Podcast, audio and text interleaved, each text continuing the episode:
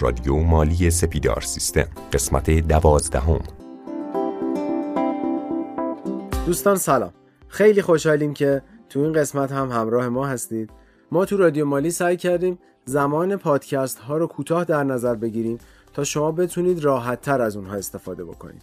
خوشحال میشیم که نقطه نظرات خودتون رو با ما در میون بذارید و اگر از رادیو مالی خوشتون اومده اون رو به دوستای خودتون معرفی بکنید. امروز هم مجددا در مورد مالیات بر ارث و ادامه نکات کاربردی اون صحبت خواهیم کرد. با ما همراه باشید.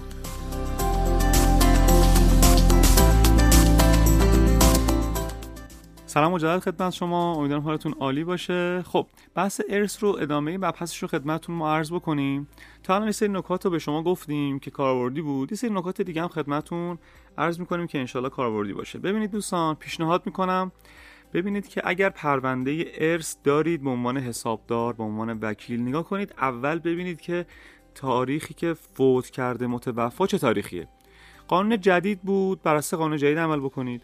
قانون قدیم بود که حالا آثار قانون قبلی بر این مترتب هست.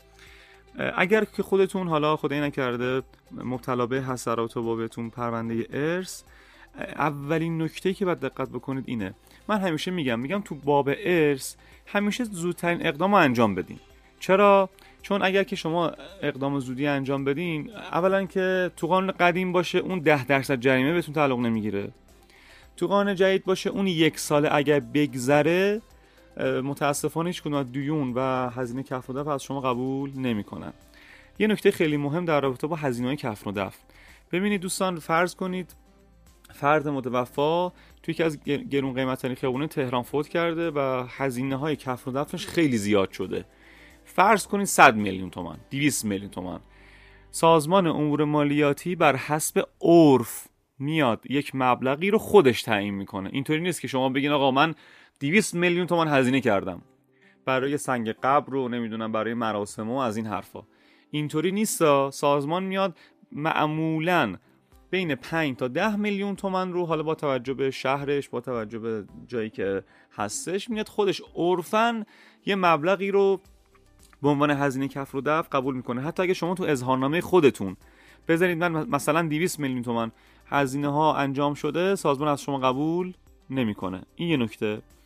نکته دوم اینه که مهریه خانوم اگر فوت کرده باشه و بخواد که مهریش محاسبه بشه نحوه محاسبش به این شکله. فرض کنید مثلا سال 52 5 سکه بوده. بر اساس این یه سری محاسبات داره. بر اساس ارزش ریالی زمان فوت محاسبه میشه و اون محاسبات مبنای ارزش گذاری می‌تونه باشه. حالا ما چجوری می‌تونیم اینو انجام بدیم؟ به دو شکل. هم سامانه تلفنی قوه قضاییه می‌تونه برای شما این کار رو انجام بده. هم دفاتر مراجع تقلید می‌تونه این کار رو برای شما انجام بده. شما می‌تونید این دوتا مرجع خودتون استلام کنید آقا مثلا سال مثلا 51 و دو که مثلا چه می‌دونم 5 سکه بوده دو تا سکه بوده یا 5000 تومان بوده مهریه زمان فوت چقدر بوده؟ این تبدیله رو اینجا می‌تونید انجام بدین که کاملا قابل کسره از ماترک متوفا. این دومین نکته. تا اینجا سوال؟ من یه سوالی دارم در مورد مهریه متوجه نشدم. این تبدیله به چه صورتی هستش؟ اینکه حالا 5 تا سکه ارزشش تو سال 52 در مقایسه با امروز مگه به قیمت سکه امروز محاسبه نمیشه؟ فوت. تاریخ فوت. تاریخ فوت قیمت سکه هر عددی بود؟ از کم میشه دیگه. از اون مبلغش مهریه کم میشه. از مبلغ ماترک مثل دیون باش برخورد میشه.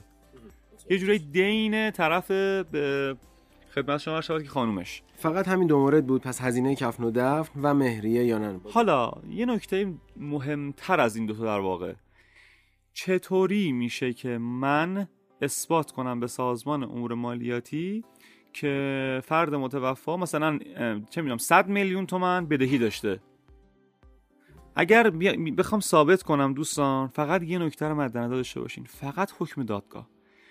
با حکم دادگاهه که سازمان امور مالیاتی میاد بدهی متوفا به دیگران رو قبول می‌کنه. اینطوری نیست که بگیم آقا طرف فوت کرده نگاه کن این یه چک. اگر که الان نمی‌دونم حالا چقدر اطلاع دارید یا نه فرد فرد متوفا قبل از فوتش به وراثش مثلا نمی‌دونم 10 میلیون تومان بدهکار بوده 200 میلیون تومان بدهکار بوده. اگر وراث سند و مدرک دارن باید برن دادگاه پیگیری کنن. تا حکم دادگاه رو نیارن سازمان امور مالیاتی مبلغی رو به عنوان بدهی ها کم نمی‌کنه از ماترک. این بدهی فقط به وراس می‌تونه باشه یا نه؟ به هر شخصی. به هر شخصی اگر که بدهی داشته باشن به چه به وراس چه به غیر وراس باید حکم دادگاه بیاره چون منطقی هم هست. سازمان مالیاتی میگه من از کجا تشخیص بدم که این اصالت داره یا نداره؟ اصالتش با من نیست با یک مرجعی به اسم قوه قضاییه. قوه قضاییه مکلفه که بره تشخیص بده این درسته یا نه؟ پس نتیجتا شما خدمت شما شود که باید اصالت بدهی ها رو قوه قضایی تشخیص بده. نکته بعد در رابطه با ارث اینه. فرض کنید وراس متوفا توی شهرهای مختلف دارن زندگی می‌کنن. یکیش مشهده یکیش قومه یکیش تهرانه یکی شماله. اینکه اون تو اون یک سالی که بهتون گفتم یک سالی که فرصت تسلیم اظهارنامه است تو قانون جدید و 6 ماه تو قانون قدیم. فرض کنید که وراس هر کدومشون رأسا اقدام می‌کنن یه اظهارنامه میفرستن. یکی که توی شماله اظهارنامه میفرسته یکی که توی مشهد اظهارنامه کدومش ملاکه؟ جالبه. قانون گفته که اونی که اول از همه میفرسته ملاکه. یعنی چی؟ یعنی مثلا پسر ارشد خانواده مثلا چهار ماه بر از فوت یه اظهارنامه میفرسته. مثلا دختر خانواده هشت ماه بر از فوت میفرسته. کدوم ملاکه اون که اول فرستاده؟ اتفاقا این سالو داشتم که وراس باید تجمیعا یه دونه اظهارنامه بفرستن یا اینکه مثلا هم که گفتید پسر ارشد باید حتما بفرسته یا اینکه این اولویت بندیشون نسبت به همدیگه به چه صورتی هست؟ ماده 26 قانون میگه وراس متوفا منفردن یا مجتمعا می‌توانند اظهارنامه مالیت بر ارث تنظیم بکنن پس می‌تونن همه وراس جمع شن؟ یه اظهارنامه بفرستن یا یکی به نمایندگی بقیه اظهارنامه بفرسته. فرقی نمی‌کنه. فرق نمی‌کنه. فقط نکته اگر که خواستین کارای ارثتون رو به یک وکیل بسپارید تمامی وراس باید به وکیل وکالت بدن. یادتون باشه چون این تجربهش قبلا بوده. یکی از وراس بیاد از وکالت بده مورد قبول بقیه ممکنه نباشه. تمامی وراس باید به وکیل وکالت بدن که اون وکیل بیاد کاراشو انجام بده. اما می‌تونیم بگیم اگه بخوایم جمع بندی بکنیم بحثمون رو و یک نکته آخری و خدمت شما بخوایم عرض بکنیم اینه. تو باب مالیات بر ارث دوستانی که می‌خوان کار مالیاتی انجام بدن یا اصلا خودشون به عنوان شخص حقیقی اگه بخوان نکته در نظر داشته باشن یه جنبندی بخوام بکنیم. زود انجام دادن تکالیف توی این منبع مالیاتی بسیار مهمه. بعضو کاراش انجام بدن. توی قانون جدید یک ساله. و حالا ما میگیم یک سال برای هرچی زودتر برن چون روز به روز روی قیمت املاک و مستقلات داره میاد هرچی زودتر برن بهتره. براشون به صرفه تر مالیاتی. نکته بعدی و می‌تونیم بگیم حالا به عنوان نکته آخر نمی‌دونم دوستان چقدر با بحث صلح آشنایی دارن. ببینید بحث صلح یه بحث حقوقیه. یکی از معروفترین صلح ها صلح عمرا هست. یعنی چی؟ یعنی فرض کنید یک پدری یه خونه ای داره. این خونه رو به پسر بزرگش می‌خواد بده. اگر اینو بفروشه یعنی سند بزنه اصطلاحا اون پسر می‌تونه بیاد بگه آقا من مالک این خونه هستم و دیگه شما تو این خونه زندگی نمی‌کنی. ولی میاد صلح عمرا می‌کنه. یعنی چی؟ یعنی تا زمان یعنی تا زمانی که من زندم من مالک خونم به محض که فوت کردم تو مالک خونه میشی. پس دخل و تصرف تا زمانی که فرد تا زمانی که زنده هست نمی‌تونه طرف داشته باشه یعنی پسرش. اما به محض که فوت کرد دیگه مالکه. این خیلی هوشمندانه است که اگر کسی می‌خواد خونه ای رو به اسم یه نفر دیگه بکنه صلح بکنه اصلا صلح عمرا. خیلی خوبه تا زمانی که زنده است. خودش مالکه. به محض که فوت کرد پسرش مثلا یا اون شخص میاد مالک میشه. نکته جالبی بودش یعنی اینکه اگر شخصی این کار رو انجام بده همین صلح عمرا رو با فرزند خودش انجام بده دیگه درگیر قضایای یعنی فرزندانش پس از فوتش درگیر قضایای مالیاتی و مالیات بر ارث نخواهند شد. حالا نکته ای که وجود داره من اینو گفتم که به بحث مالیات بر ارث برسم.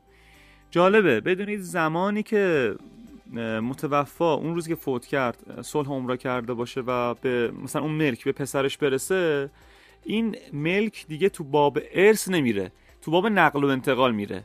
یعنی محاسباتش بر اساس ارث نیست بر اساس مالیات نقل و انتقال ماده 59 حساب میشه. این هم این نکته بود که به شما بگم و اگر نکته ای نیست که ما دیگه بحث ارث رو نکات کاربردیشو که به در دوستان بخورن ما گفتیم. اگر صحبتی نیست که ما دیگه بحث تمام کنیم مبحث رو. بسیار عالی ممنونم ازتون. خیلی نکات ارزشمندی بود.